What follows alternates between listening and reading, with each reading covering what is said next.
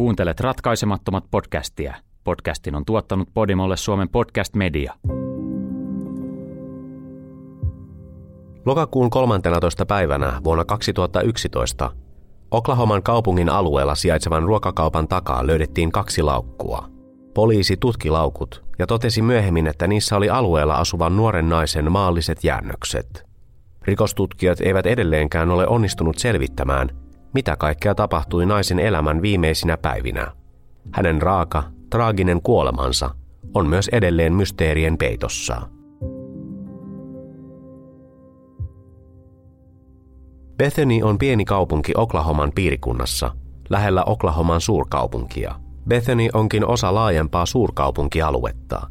Se sijaitsee vain noin 16 kilometriä luoteeseen Oklahoman keskustasta – Lokakuun 13. päivänä vuonna 2011 eräs eläinsuojeluyhdistys oli loukuttamassa villiintyneitä kissoja Homeland-ruokakaupan takana olevassa metsikössä. Kyseinen kauppa on nykyään Cash Saver. Homelandina se oli osa paikallista kauppaketjua. Kauppa sijaitsi Northwest 23 ja Rockwell Avenuen kulmilla. Eläinsuojeluyhdistyksen asettaessa loukkuja osa ryhmästä löysi ison mustan Naikin urheilukassin – joka makasi pienemmän pyykkikassin vieressä. Laukut haisivat pahalta jo parin metrin etäisyydellä. Eläinsuojeluyhdistyksen jäsenet pelkäsivät pahinta ja päättivät soittaa poliisille. Poliisi reagoi raporttiin, jossa kerrottiin pahan hajun kantautuvan kahdesta mysteerilaukusta Homeland-ruokakaupan takana. He kuitenkin löysivät jotain aivan muuta kuin mitä he olivat odottaneet. Kummassakin laukussa oli ihmisjäänteitä – ne kuuluivat nuorelle naiselle, joka oli tapettu julmalla ja groteskilla tavalla. Nainen oli kohdannut viimeisinä päivinään ihmiskunnan pahimpia puolia, ja rikosetsivät saivat osakseen yhden viime aikojen turhauttavimmista arvoituksista. Tämä on Karina Saundersin tarina.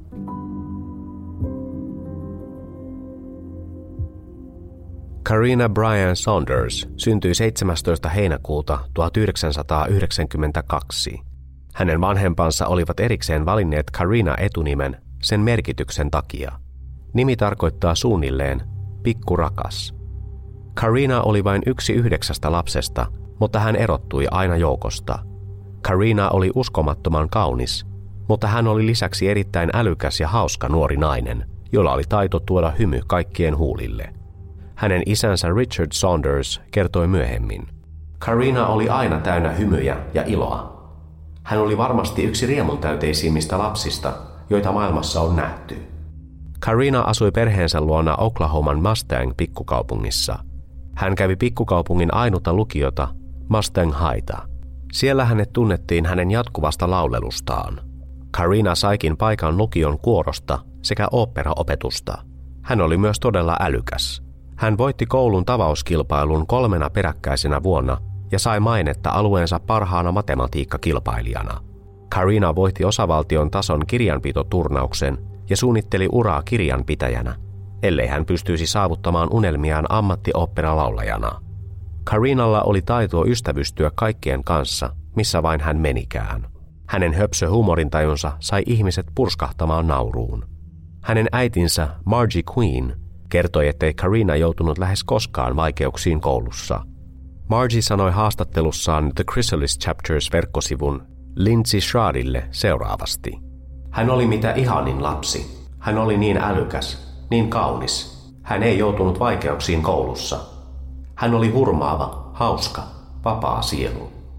Karina valmistui Mustangin lukiosta vuonna 2010, vuoden etuajassa. Tässä kohtaa, juuri kun nuori nainen oli saavuttamassa aikuisuuden, Karina Saundersin elämä alkoi kuitenkin suistua raiteiltaan. Vuoteen 2011 mennessä Karinalle oli tullut ongelmia huumausaineiden väärinkäytön kanssa.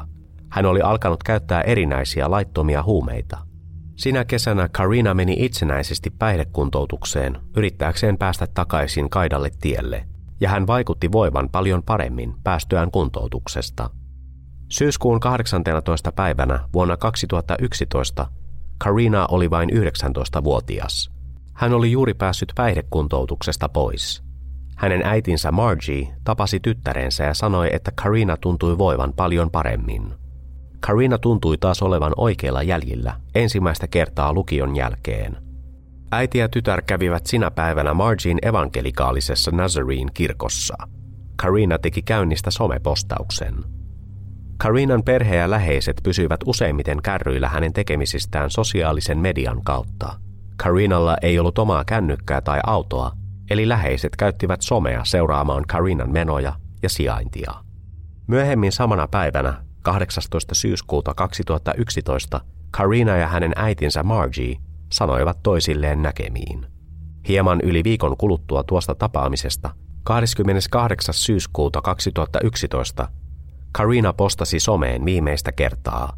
Hän kysyi Facebook-postauksessaan vain, mitäs kaikki puuhailee tänään illalla, eikä saanut siihen montakaan kommenttia.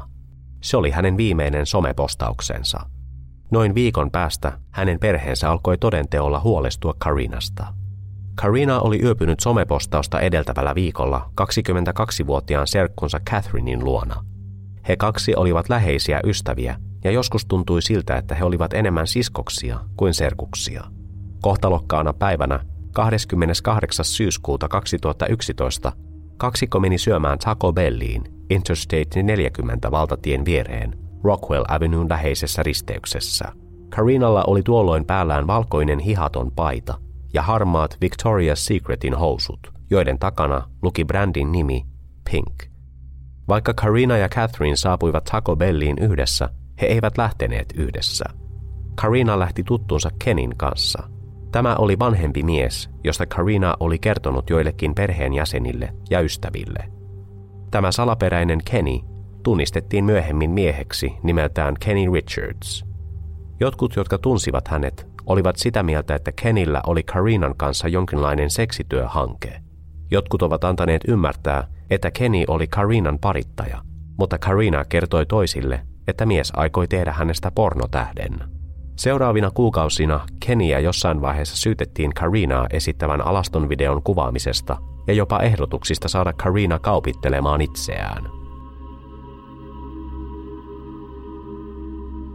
Kenny Richards kertoi myöhemmin todistajana, että hän oli poiminut Karinan seuraansa sinä iltapäivänä. Hän kertoi poliisille, että he olivat henganneet yhdessä – jonkin aikaa ennen kuin Kenny vei Karinan Bethanissa sijaitsevalle kerrostalolle. Kenin ansioksi on sanottava, että hän ilmeisesti puhui totta. Sen jälkeen, kun Karina oli heitetty Bethanissa sijaitsevalle kerrostalolle vähän matkaa Oklahoman suurkaupungista, alkoi yli viikon jakso, jolloin Karinan sijainnista ei tiedetä tarkkaan. Arvoitus on yhä selvittämättä nyt vuosikymmenen kuluttua.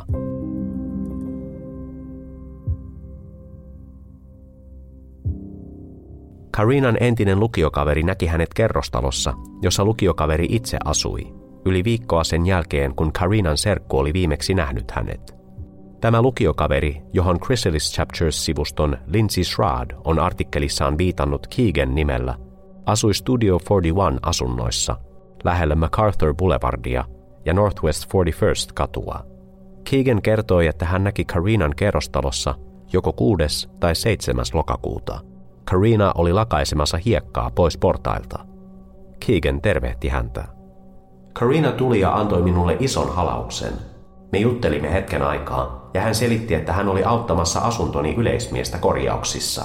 Hän asui silloin yleismiehen ja hänen poikansa luona. Ei ole tiedossa millainen suhde Karinalla tarkalleen oli tuon yleismiehen kanssa. Keegan ja Karina juttelivat lyhyesti – Myöhemmin sinä päivänä Keeganille selvisi, ettei Karina ollut syönyt muutamaan päivään. Keegan tarjoutui tuomaan Karinalle ruokaa. Seuraavan tunnin sisällä Keeganille selvisi, että Karinalla ei ollut muuta kuin pieni laukku, jossa hänellä oli vaatteita ja henkilökohtaisia tavaroita. Keegan antoi Karinalle isomman vihreän urheilukassin tavaran säilytystä varten. Karina vaikutti todella kiitolliselta. Keegan näki Karinan kerrostalossa pari päivää myöhemmin mutta sen jälkeen hän ei enää kuullut vanhasta lukiokaveristaan. Ei ainakaan ennen kuin Karinan nimi ilmestyi uutisiin, ja Keegan soitti poliisille. Hän halusi ehdottomasti tietää, oliko hänen Karinalle antamansa vihreä urheilukassi se, josta Karinan ruumis oli löydetty. Onneksi näin ei sentään ollut. Keeganin kohtaamiset Karina Saundersin kanssa olivat ajaltaan melko epämääräisiä – mutta tiedämme, että Karina oli elossa ainakin 8. lokakuuta 2011 asti. Siinä lauantai-päivänä Karina havaittiin valvontakamerakuvassa Newcastlen kasinon ja pelikeskuksen ulkopuolelta. Paikka on noin 32 kilometriä etelään Oklahoman Bethenistä. Videolla Karina nähdään nousemassa punaiseen lava-autoon. Autoa kuvaillaan isona neliovisena Fordin lava-autona, jossa on jäähdyttimen suojus ja valot katolla. Näyttää siltä, että autossa oli sisällä ryhmä miehiä, mutta vain yksi pystyttiin kuvailemaan. Kyseinen mies nousi autosta ulos. Kummatkin hänen käsivarsistaan olivat hihatatuointien peitossa. Karinan autoon nousemista kuvaavan videomateriaalin kuvausten perusteella lähistöllä on tumma auto. Autossa on ryhmä nuoria naisia, jotka ilmeisesti yrittävät anoa Karinaa olemaan nousematta lava-autoon. Tähän päivään mennessäkään kenenkään videolla näkyvän henkilöllisyys ei ole paljastunut. Punaisen Ford lava-auton mies tai miehet ovat edelleen tuntemattomia, kuten ovat myös tumman auton naiset. Näiden naisten ja miesten henkilöllisyydet varmaankin auttaisivat täyttämään monia puuttuvia paloja Karina Saundersin tarinasta, sillä tämä on viimeinen paikka, jossa poliisi tietää hänen olleen. Heti seuraavana päivänä, sunnuntaina 9. lokakuuta 2011, Karinan serkku Catherine Joe Bloodworth sai uhkaavan tekstiviestin, joka tuntui vihjaavan, että jotain oli tapahtunut Karinalle. Catherine sai tekstiviestin nuorelta mieheltä nimeltään Kyle Savage. Kyle oli tuntenut Karinan parin vuoden ajan. Poliisi selvitti myöhemmin, että Karina ja Kyle olivat tekstailleet edeltävien viikkojen aikana, mutta tänä kyseisenä päivänä Kyle tuntui uhkailevan Karinaa ja Catherinea fyysisellä väkivallalla. Eräässä tekstiviestissä luki jopa, Aion haudata sinut Karinan viereen. Kyle Savage väitti myöhemmin, että hänen tekstiviestinsä oli tulkittu väärin ja otettu pois asiayhteydestään. Kyle sanoi, ettei hän ollut tiennyt tekstaavansa Karinan serkulle, vaan luuli tämän olevan toinen mies, kenties romanttinen kilpakumppani. Kyle kertoi vain, että hän oli tuntenut olonsa uhatuksi ja oli hyökännyt rajun kuuloisen tekstiviestin muodossa. Kyle ei myöhemmin pystynyt täysin vastaamaan tekstiviestejä koskeviin kysymyksiin. Hän vain sanoi, että niiden ajoitus oli huono, mutta ne eivät olleet millään tavalla raskauttavia. Oli miten oli, Catherine jakoi tekstiviestit Margie Queenille, Karinan 41-vuotiaalle äidille – Seuraavana päivänä, 10. lokakuuta, Margie muistaa kyseisen päivän selvästi, koska se oli Kolumbuksen päivä, eli kansallinen juhlapäivä, ja Margilla oli vapaata postityöntekijän työstään. Sinä päivänä Margie teki Karinasta katoamisilmoituksen. Koko sen päivän Margie piti mukanaan Karinan pikkuveljeä, hänen nuorinta poikaansa, joka oli vain kolmivuotias, samalla kun hän kiinnitti katoamisjulisteita ympäriinsä. Hän alkoi ottaa yhteyttä tuntemiinsa Karinan ystäviin ja perheenjäseniin, toivoen, että joku heistä voisi paljastaa jotain Karinan sijainnista. Margie kuitenkin tiesi, että jotain oli pielessä. Karina ei ollut tehnyt somepostauksia yli viikkoon, ja moni hänen parhaista ystävistään ei ollut saanut häneen yhteyttä lähes kuukauteen.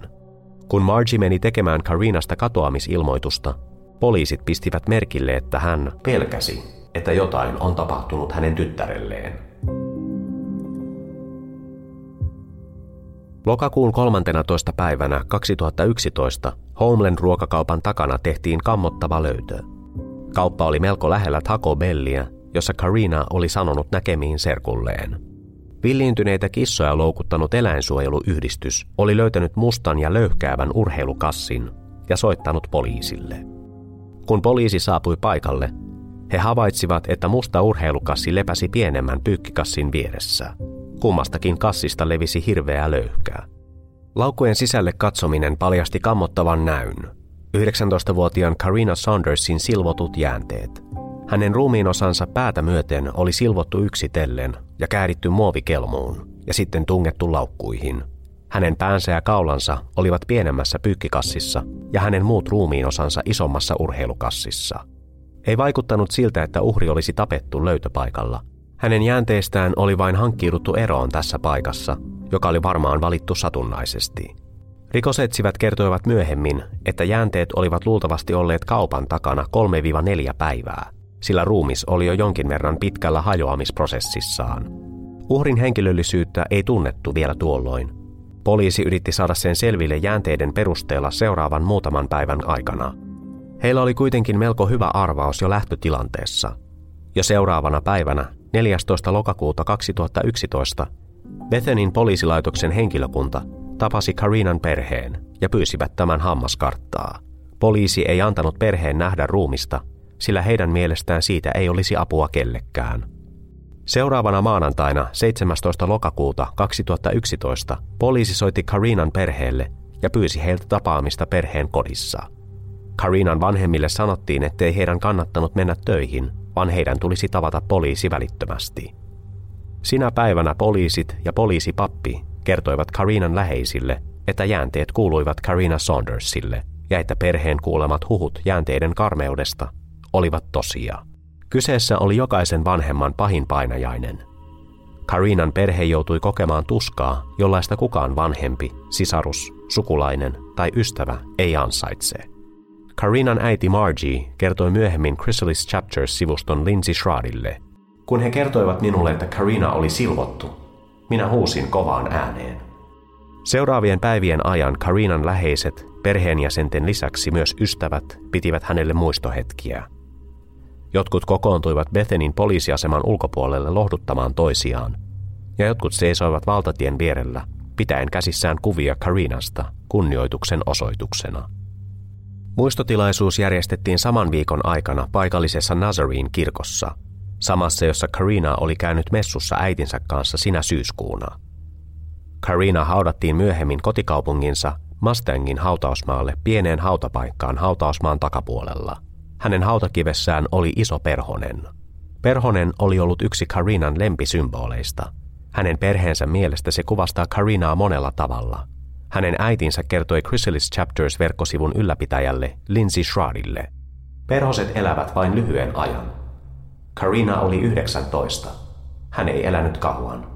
Me tulemme olemaan Karinan kanssa taivaassa paljon kauemmin kuin 19 vuotta. Rikostutkinta keskittyi varhaisessa vaiheessaan kohdehenkilöön nimeltään Cody Perez. Perez oli Karinan tuttu hän opiskeli paikallisessa kokkikoulussa ja oli töissä Olive Garden ravintolassa Karinan murhan aikaan.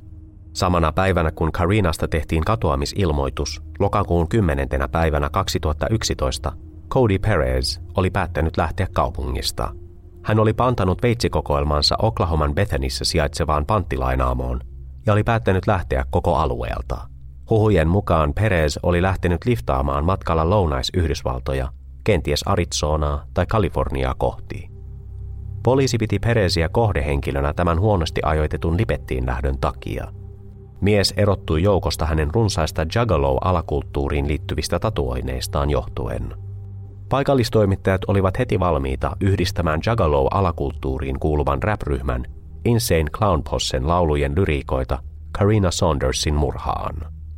Perezin äiti Rachel Hope Laraway ei suostunut kertomaan medialle mitään tarkempaa, mutta hän sanoi kuitenkin, että Cody oli kadonnut ja että poliisi halusi puhua tämän kanssa. Hän vain katosi täysin maan päältä. Cody Perez löydettiin myöhemmin Arizonasta. Hän oli ottanut yhteyttä Bethaniin poliisiin noin viikon kuluttua Karinan jäänteiden löytämisestä 21. päivänä lokakuuta. Cody väitti, että hänen muuttonsa toiseen osavaltioon oli vain sattumaa ja liittyi kiistaan, johon hän oli ajautunut toisen miehen kanssa, liittyen ihmissuhdesotkuun, jolla ei ollut mitään tekemistä Karinan kanssa. Perez palasi Bethaniin ja puhui poliisille. Poliisi myös testasi hänen pantaamansa veitset sen varalta, että niissä olisi jälkiä ihmisverestä. Testit olivat negatiivisia, eikä Perez sanonut mitään raskauttavaa. Mies oli osoitettu syyttömäksi. Rikostutkinta jatkui. FBI auttoi Bethenin poliisilaitoksen johtamassa rikostutkinnassa. Rikosetsivät kuulustelivat yli 80 todistajaa seuraavien kuukausien aikana. Monet todistajista olivat huumeiden käyttäjiä ja addikteja. He olivat Karinan yleisesti tunnettuihin sosiaalisiin piireihin kuuluvia ihmisiä, mutta heitä oli vain rajallinen määrä. Cody Perez oli yksi ensimmäisistä kohdehenkilöistä, joka pääsi pois epäiltyjen joukosta rikosetsivien tutkinnan seurauksena. Häntä seurasi pian Kyle Savage, Nuori mies, joka oli lähettänyt pahaenteisiä tekstiviestejä Karinan serkulle samoihin aikoihin, kun Karina oli murhattu.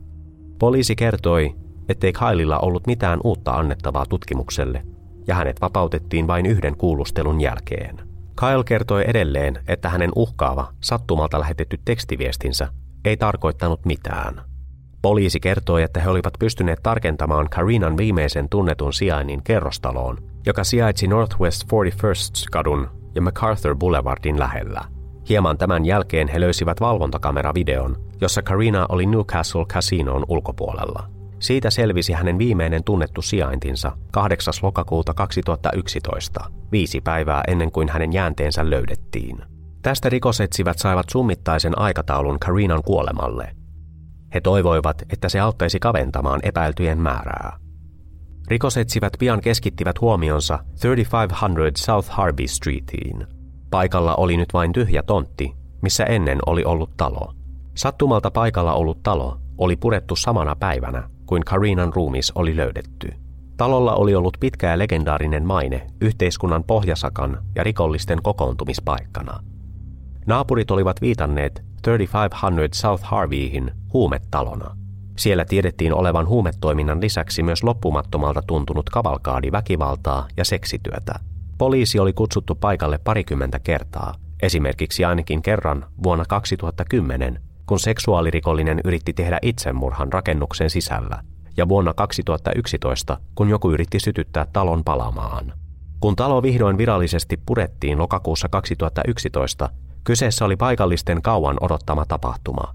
Paikalliset olivat joutuneet kestämään talon graffitin peittämää ulkosivua vuosikausia. Poliisi haastatteli näitä naapureita, jotka olivat erittäin valmiita antamaan kaikenlaisia raskauttavia lausuntoja. Vaikka nyt tyhjänä oleva tontti tutkittiin perusteellisesti, mitään ei kuitenkaan löydetty, joka olisi yhdistänyt Karina Saundersin aiemmin paikalla olleeseen taloon. Karinan ruumiinavauksen tuloksia ei kerrottu yleisölle hänen kuolemaansa seuraavina kuukausina, koska rikosetsivät näkivät hänen kuolemansa yksityiskohtien liittyvän erottamattomasti heidän jatkuvaan tutkintaansa. Varoituksen sanana. Ruumiinavauksen yksityiskohdat eivät sovi heikkohermoisille – Karina Saundersin kuolema luokiteltiin virallisessa ruumiinavausraportissa henkirikokseksi ja väkivaltaiseksi kuolemaksi. Nuoren naisen jäänteet oli silvottu, mutta rikosetsivät pystyivät löytämään osan hänen ruumiinosistaan. Näihin kuului erityisesti hänen kätensä ja jalkansa, sekä myös osia hänen kyynärvarsistaan, hänen vasen rintansa, hänen yllään olleet vaatteet ja muut henkilökohtaiset tavarat. Rikosetsivät löysivät todisteita siitä, että Karinan reisien ympärille olisi kääritty ilmastointiteippiä ennen hänen kuolemaansa. Poliisi huomaatti myöhemmin, että hänen oikeassa poskessaan ja oikean olkapäänsä takapuolelta löytyi epäilyttäviä ruhjeita. He uskovat, että tämä tarkoitti Karinan joutuneen jollain tavalla kidutetuksi ennen kuolemaansa. Virallisen ruumiinavausraportin mukaan näytti siltä, että tämän hirveän rikoksen tekijä oli yrittänyt poistaa tatuoinnin Karinan yläselästä. Tatuointi oli melko yksilöllinen, se oli Karinan lapaluiden välissä ja siinä luki Queen Spade. Ruumiinavaus paljasti, että tatuoinnin ympärillä oli suorakulmion muotoisia viiltohaavoja, mikä viittaa siihen, että sitä oli yritetty poistaa. Karinan hiukset oli myös leikattu todella lyhyiksi tuntemattomasta syystä. Mahdollisesti syynä oli vähentää todistusaineistoa, mutta ei tiedetä miksi syylliset leikkasivat Karinan hiukset, mutta eivät yrittäneet sen kummemmin piilottaa hänen henkilöllisyyttään. Ruumiinavauksen tehneet patologit teoretisoivat, että Karina oli huumattu ennen kuolemaansa. Teoria johtui Karinan maksasta otetuista toksikologisista näytteistä, joista paljastui tramadolia. Tramadol on unettavia vaikutuksia sisältämätön kipulääke, jota käytetään useimmiten leikkauksen jälkeisen kivun lievittämiseen. Se on reseptilääke, eli sitä ei voi noin vain saada käyttöönsä lähiapteekista. Vuonna 2011, ennen kuin opiattilääkkeitä alettiin valvoa tarkemmin, oli kuitenkin melko helppoa saada tramadolia käsiinsä. Ei tosin tiedetä, miten tramadolia päätyi Karinan elimistöön. Koska ruumis oli jo alkanut hajota, patologit eivät saaneet siitä verinäytteitä, joista olisi selvinnyt paljonko tramadolia oli Karinan elimistössä. Sitä oli kuitenkin ainakin jonkin verran. Ruumiin hajoamisesta johtuen oli mahdotonta sanoa, oliko Karina elossa vai ei, kun raaka silvonta tapahtui. Se oli edelleen mahdollisuus, mutta asiantuntijat eivät pystyneet antamaan lopullista kantaa asiaan. Karinan ruumiinavauksen tulokset julkaistiin vasta lähes vuoden kuluttua, koska poliisi halusi rakentaa oikeusjutun ensisijaisten epäytyjensä ympärille. Ruumiinavauksen tulokset antoivat poliisin kehittyvälle rikostutkinnalle raamit. Tutkinta alkoi rakentua kahden epäilyn ympärille, ja kummatkin heistä saivat syytteet alle vuoden kuluttua siitä, kun Karinan jäänteet oli löydetty. Toukokuussa 2012 nainen nimeltä Tia hengaili ystävänsä kanssa Bel Air motellissa Oklahoman suurkaupungissa. Tia väittää, että kun hänen ystävänsä nimeltään Louis meni käymään vessassa, Tia alkoi käydä läpi tämän puhelinta. Tia väittää löytäneensä Louisin videoinnin joukosta rakeisen videon, joka näytti Karina Saundersin murhan. Tia tunsi Karinan aiemmista kahnauksista. Hän väitti, että hänet oli pakotettu Karinan lapsenvahdiksi muutaman kerran, varmistamaan, ettei Karina tekisi mitään tyhmää. Tia kertoo, että eräs yhteinen ystävä muisti myöhemmin, että Louis oli joskus heitellyt ilmaan Karinaa väkivallalla uhkailevia kommentteja. Bethenin poliisilaitoksen komissaario J.R. Jenksin mukaan kyseinen video oli uskomattoman väkivaltainen ja näytti raaan pitkittyneen teurastuksen, joka oli osana Karina Saundersin murhaa. Komissaario Jenks kirjoitti valaehtoisessa todistuksessaan. Tia sanoi katsoneensa videota muutaman sekunnin, kunnes Saunders alkoi kirkua. Komissaario J.R. Jenks kirjoitti myöhemmin valaehtoisessa todistuksessaan, että Tian ystävä Louis oli se videoiden henkilö, joka leikkasi Karina Saundersin jalkaa irti. Heinäkuun viidentenä päivänä 2012 kaksi miestä sai syytteet Karina Saundersin ensimmäisen asteen murhasta. 37-vuotias Louis Ruiz oli pidätetty muutamaa päivää aiemmin näpistelyn takia. Kun Louis oli otettu huostaan, hän sai selville, että hänen lisäkseen murhasta syytettiin yhtä hänen kaveriaan, 33-vuotiaasta Jimmy Masseytä, joka oli pidätetty edellisvuoden joulukuussa huumevälityksen takia.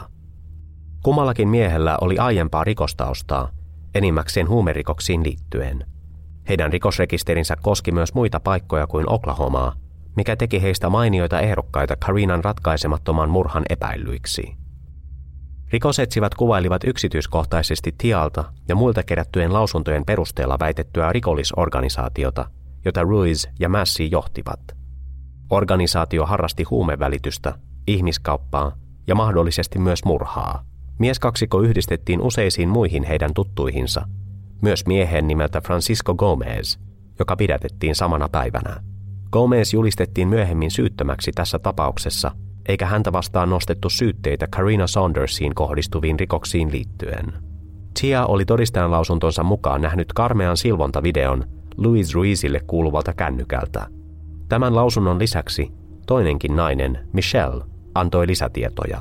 Michelle väitti joutuneensa Massin ja Ruizin sieppaamaksi ja ollensa pakotettu katsomaan Karina Saundersin murhaa. Hän pakeni hyppäämällä ikkunasta ja tuli myöhemmin puhumaan poliisille. Michellen mukaan se, että hänet pakotettiin todistamaan Karina Saundersin raakaa silvontaa ja murhaa, oli eräänlaista vallankäyttöä. Rikolliset halusivat näyttää Michellelle ja muillekin, mitä tapahtuu naisille, jotka eivät tee yhteistyötä. Oletettavasti kaikki nuo naiset olivat ihmiskaupan uhreja, ja heidät pakotettiin mukaan jonkinlaiseen prostituutiojuoneen. Michellen todistajan lausunnon mukaan Karinan murha tapahtui lokakuun 11. päivä 2011. Hän sanoi, että murha tapahtui nyt jo puretussa talossa, osoitteessa 3500 South Harvey Street. Kaksi vankia, jotka olivat olleet samassa sellissä Jimmy Massin kanssa, väittivät myöhemmin, että Massi oli myöntänyt syyllisyytensä tähän raakaan rikokseen. Vangit tuntuivat täydellisesti vahvistavan aiemmat todistajan lausunnot, ja he antoivat lisätietoja, joiden mukaan Massi oli suunnitellut Ruizin kanssa silpovansa nuoren naisen. Rikosetsivät tuntuivat vihdoin olevan oikealla jäljillä, lähes vuosi Karina Saundersin jäänteiden löytämisen jälkeen. Heillä oli nyt useita silminnäkiä todistuksia, jotka antoivat raskauttavia lausuntoja Jimmy Massista ja Louis Ruizista. Heidän piti kuitenkin myös vahvistaa oikeusjuttuaan todellisella, kouriin tuntuvalla todistusaineistolla, jos mitään sellaista todistusaineistoa oli ylipäänsä saatavilla. Kun Louis Ruiz ja Jimmy Massi saivat syytteet ensimmäisen asteen murhasta, paniikki alkoi levitä läpi koko alueen. Monet Oklahoman suurkaupungissa ja sen lähistöllä asuvat tunsivat Karina Saundersin murhatapauksen. Se oli yksi viime vuosikymmenten raaimmista murhista, ja tapaus oli ottanut lähialueen valtaansa. Poliisi kertoi nyt suurelle yleisölle, että alueella oli toiminut ihmiskaupparinki, jolla oli mahdollisesti yhteyksiä meksikolaisiin kartelleihin, joiden julma maine kiirii kauas. Voitte kuvitella, että tämä aiheutti alueella melkoisen hullun myllyn. Monia pelotti Karina Saundersin murhan lisäksi myös ne asiat, joista poliisi ja syyttäjät nyt kertoivat. Ihmiskauppaa, seksiorjuutta, silpomista. Tarina tuntui liian kammottavalta ollakseen edes totta. Jotkut alkoivat tajuta, että rikosetsivien kertomat asiat tuntuivat kuitenkin perustuvan enemmän kuulopuheisiin kuin todelliseen todistusaineistoon. Lähes kaikki todistajan lausunnot olivat ihmisiltä, jotka antoivat villin kuuloisia tunnustuksia. Ja kuten voimme nyt osoittaa, monet itse todistajista eivät olleet kovin uskottavia. Poliisin todistusaineisto perustui tuomittujen tai rikollisten lausuntoihin, ja Tuhrin rikosrekisterin omaava on oikeudenkäynnissä vähiten luotettava todistaja. Rikosetsivät jatkoivat tutkintaansa. He yrittivät löytää videoaineistoa. He alkoivat käydä läpi puhelimia, kameroita, kovalevyjä, SIM- ja SD-kortteja sekä muita laitteita, yrittäen löytää videotallennetta Karina Saundersin murhasta. Videoaineisto lujittaisi oikeustapauksen ja antaisi kaikille huhuille ja todistajan lausunnoille pohjaa. Valitettavasti kun viikot alkoivat muuttua kuukausiksi ja epäilyt viruivat yhä vankilassa vailla takuita vastaan vapauttamista, rikosetsiville alkoi selvitä, ettei mitään videota ollut olemassakaan. He eivät ainakaan pystyneet löytämään sellaista. Mikä pahinta, heidän luotettavin todistajansa, Tia, muutti lausuntoaan. Tia ei enää väittänyt nähneensä videota, vaan hän väitti kuulleensa kyseisestä videosta joltain kaveriltaan.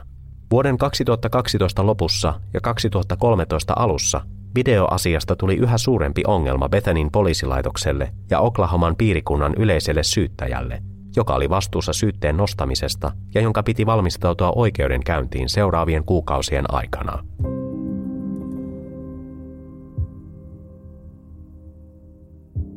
Huhtikuussa 2013 Louis Ruizia ja Jimmy Massita vastaan kehitetty oikeusjuttu alkoi virallisesti kuivua kasaan.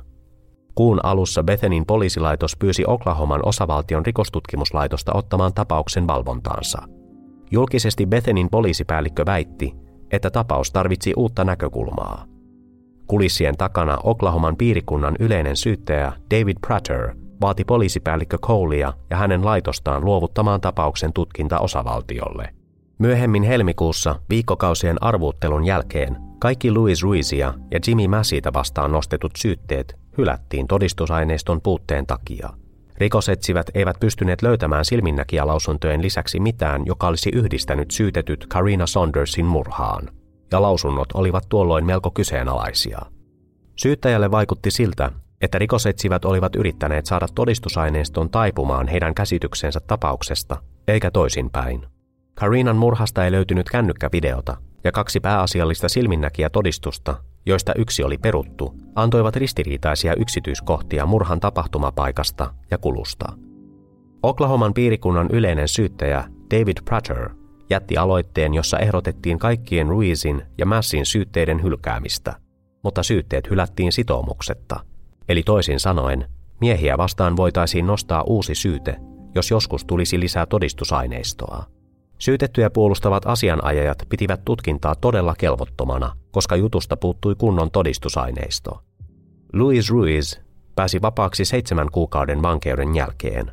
Jimmy Massey taas jäi vankilaan, sillä hänellä oli tulossa huumevälitystä koskeva oikeudenkäynti. Massey sai myöhemmin kymmenen vuoden vankilatuomion metamfetamiinin hallussapidosta ja levittämisestä. Kun Luis Ruiz ja Jimmy Massey vapautettiin, Rikostutkinnan piti käytännössä aloittaa koko homma alusta.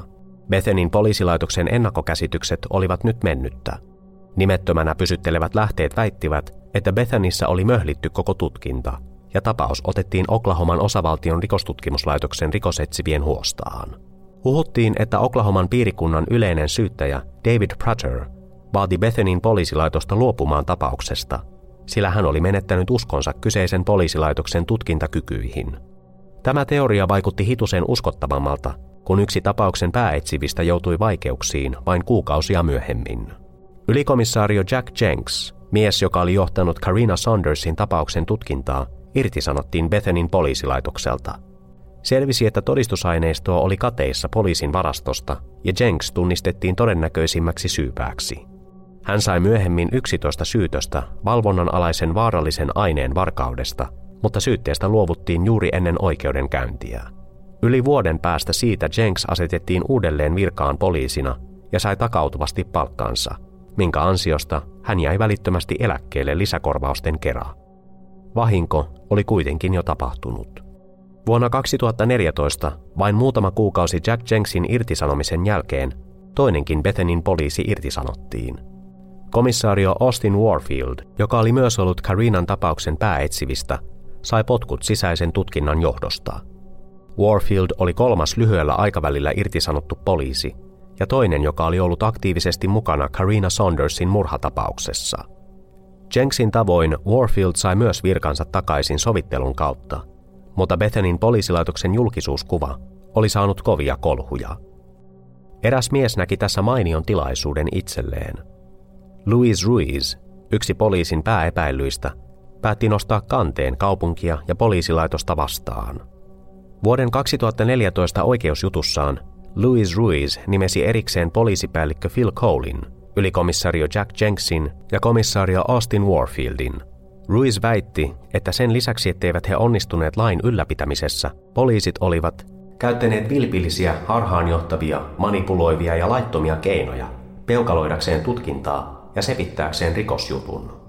Ruizin nostama kanne sisälsi väitteitä yli kymmenestä kansalaisoikeuden polkemisesta. Se myös kritisoi tapaa, jolla koko tutkinta oli ylipäänsä tehty.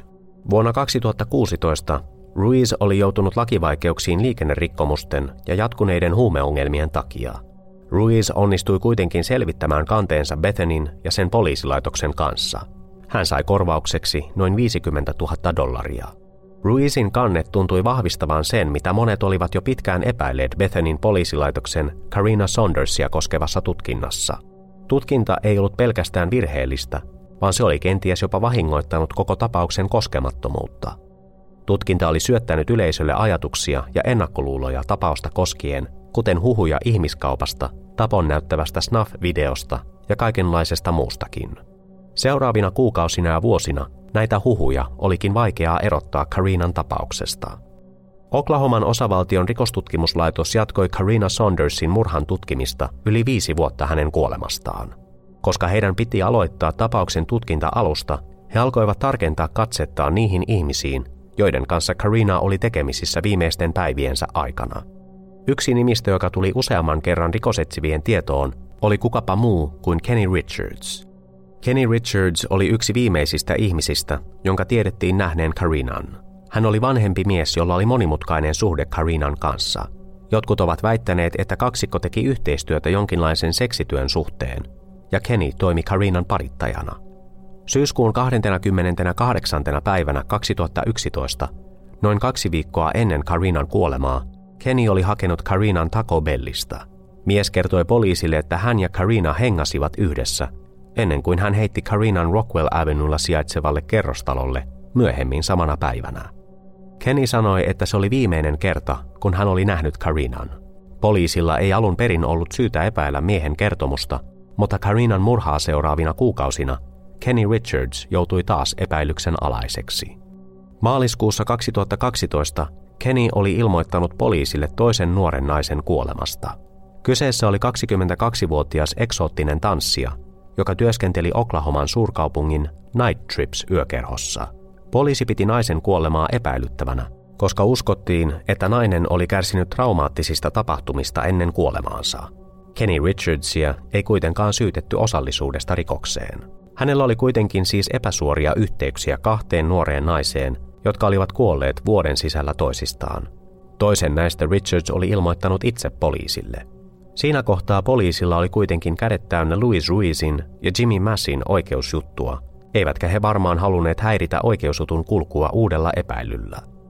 Tammikuussa 2013 Bethenin poliisilaitos sai pari nimetöntä vihjettä, joiden mukaan Kenny Richards oli tappanut Karina Saundersin ja sen jälkeen haudannut naisen vaatteet ja henkilökohtaiset tavarat omalle maalleen. Yksi vihjeistä väitti jopa, että Kenny oli haudannut esineet metallisäiliöön tontille, jonka hän oli omistanut helmikuusta 1995 kesäkuuhun 2012. Hän oli siis myynyt tontin alle vuoden kuluttua Karinan kuolemasta. Rikostutkijat arkistoivat nämä nimettömät vihjeet, mutta ne mitä ilmeisimmin vaan keräsivät pölyä seuraavan parin vuoden ajan, kun tapaustutkinta hiipui. Vasta marraskuussa 2016, yli puoli vuosikymmentä Karinan murhan jälkeen, Oklahoman osavaltion rikostutkimuslaitos palautti jälleen virallisen kiinnostuksen Kenny Richardsiin. Siinä marraskuuna Kenny Richardsille kuuluva kännykkä takavarikoitiin metamfetamiinipidätysten yhteydessä.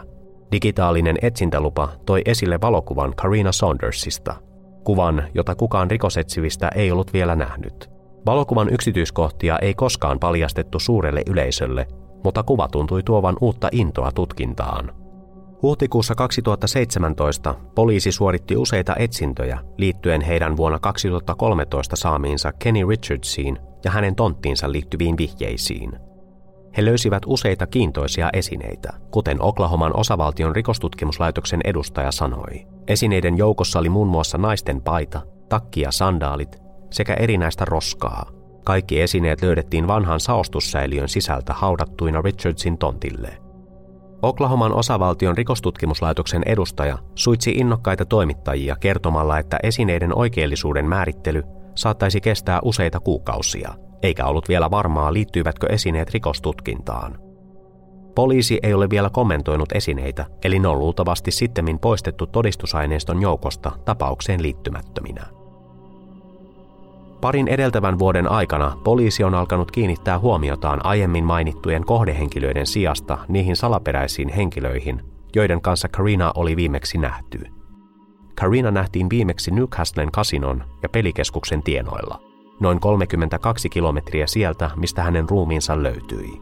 Kasinon lähellä valvontakameravideo näytti Karinan nousevan isoon punaiseen lava-autoon lokakuun kahdeksantena päivänä 2011 vain hieman ennen kuin poliisi uskoo hänen tulleen murhatuksi. Poliisi ei ole pystynyt tunnistamaan ainutta miestä, jonka tiedetään varmasti olleen lava-autossa. Miestä, jolla oli hihatatuoinnit kummassakin käsivarressa. Rikosetsivät eivät myöskään ole onnistuneet tunnistamaan nuoria naisia, jotka istuivat läheisessä autossa ja jotka ilmeisesti varoittivat Karinaa nousemasta punaiseen lava-autoon. Ei tiedetä kuinka paljon tietoja poliisilla on näistä kahdesta ryhmästä, mutta tällä hetkellä uskotaan, että punaisen lava-auton sisällä ollut mies tai miehet saattaa olla Karinan murhaaja. Lehdistötilaisuudessa rikostutkimuslaitoksen edustaja sanoi, on myös huomattava, että lähellä oli tummassa autossa olivia tyttöjä, jotka anelivat Karinaa olemaan menemättä lava-autoon. Emme tähänkään päivään mennessä tiedä, keitä nuo tytöt olivat, mutta haluaisimme tietää, keitä he olivat. Jos he tulevat esille, haluaisimme puhua heille, selvittää mitä he näkivät mitä he todistivat, ja miksi heidän mielestään Karinan ei ollut turvallista nousta siihen punaiseen lava-autoon. Karina Saundersin raasta murhasta on kulunut lähes vuosikymmen, mutta hänen perintönsä vaikuttaa yhä Oklahoman suurkaupungin alueella. Karinan kuoleman ensimmäisenä vuosipäivänä vuonna 2012 hänen perheensä lahjoitti 4000 dollaria hyvän tekeväisyysjärjestö Make-A-Wish Foundationille. Raha kerättiin Karinan muistolle järjestetyistä keräyksistä, ja hänen läheisensä ovat siitä lähtien lahjoittaneet Karinan nimissä hyvän tekeväisyydelle. Jotkut ovat perustaneet paikallisiin lukioihin stipendejä, ja jotkut ovat perustaneet pieniä järjestöjä, jotka parantavat seksityöläisten ja huumausaineiden väärinkäytön kanssa kamppailevien oloja. Eräs Karinan pitkäaikaisista ystävistä, Melissa Wagner, muistaa Karinan murhauhrin sijasta oikeana ihmisenä, jonka ihana, valoisa elämä päätettiin traagisen varhain. Hän ei ole vaan joku satunnainen ihminen, joka löydettiin urheilukassista. Karina nautti elämästään ja joku päätti keskeyttää sen.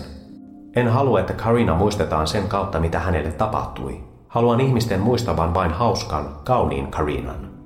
Karinan perhe ja ystävät toivovat yhä tämän ratkaisemattoman, kylmentyneen tapauksen ratkaisua ja että oikeutta saataisiin vielä lähitulevaisuudessa. Optimistisesti suhtautuviin kuuluu muun muassa Karinan äiti Margie Queen, joka sanoi vain vähän aikaa sitten. Tiedän, että saamme vielä oikeutta, joko nyt tai taivaassa. Toivoisin vaan, että saisimme sitä jo täällä. En halua yhdenkään perheen käyvän läpi sitä, mitä me olemme joutuneet kärsimään. Tutkinnan viisivuotispäivänä vuonna 2016 Oklahoman osavaltion rikostutkimuslaitos ilmoitti, että Karinan tappajan tunnistamiseen johtavasta tiedosta maksettaisiin 10 000 dollarin palkkio.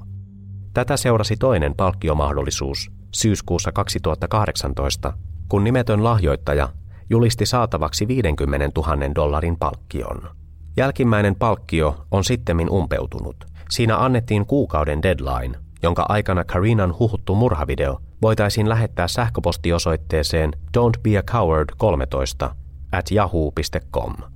Jos videota ei ollut olemassakaan, lahjoittaja lupasi tarjota 30 000 dollaria murhaajien henkilöllisyyttä vastaan. Nimettömänä pysytellyt lahjoittaja antoi tiukan määräpäivän, koska hän oli kyllästynyt ja turhautunut siihen, ettei tapausta ollut vieläkään ratkaistu. Ja jos yksin palkkio ei innostaisi ketään, niin tutkinnan tahdin kiihtyminen ainakin tekisi niin. Lahjoittaja kertoi lehdistölle palkkiostaan ja sen Halloweenille ajoittuvasta määräpäivästä. Jos palkkiosta ei seuraa mitään, me palkkaamme kymmenen yksityisetsivää.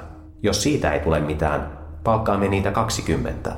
Niiden ihmisten, jotka syyllistyivät tähän rikokseen, tulee tietää, etteivät he voi enää päivääkään ajatella päässeensä kuin koira veräjästä ja että koko homma unohdetaan pian. Karina Saundersin kasvot näkyvät yhä murhan alueella erinäisissä ratkaisemattomien rikosten julisteissa ja lentolehtisissä. Murha on myös Oklahoman osavaltion vankien mielessä, sillä Karina on patakuningatar Oklahoman kehittämässä korttipakassa, jossa esiintyy selvittämättömien rikostapausten uhrien kasvoja. Korttipakalla yritetään kannustaa tuomittuja ja muita vankeja jakamaan johtolankoja tapauksiin liittyen. Kunnes tähän rikokseen syyllistyneet tunnistetaan ja saadaan tuomittua, Karina Saundersin tarina on yhä ratkaisematon.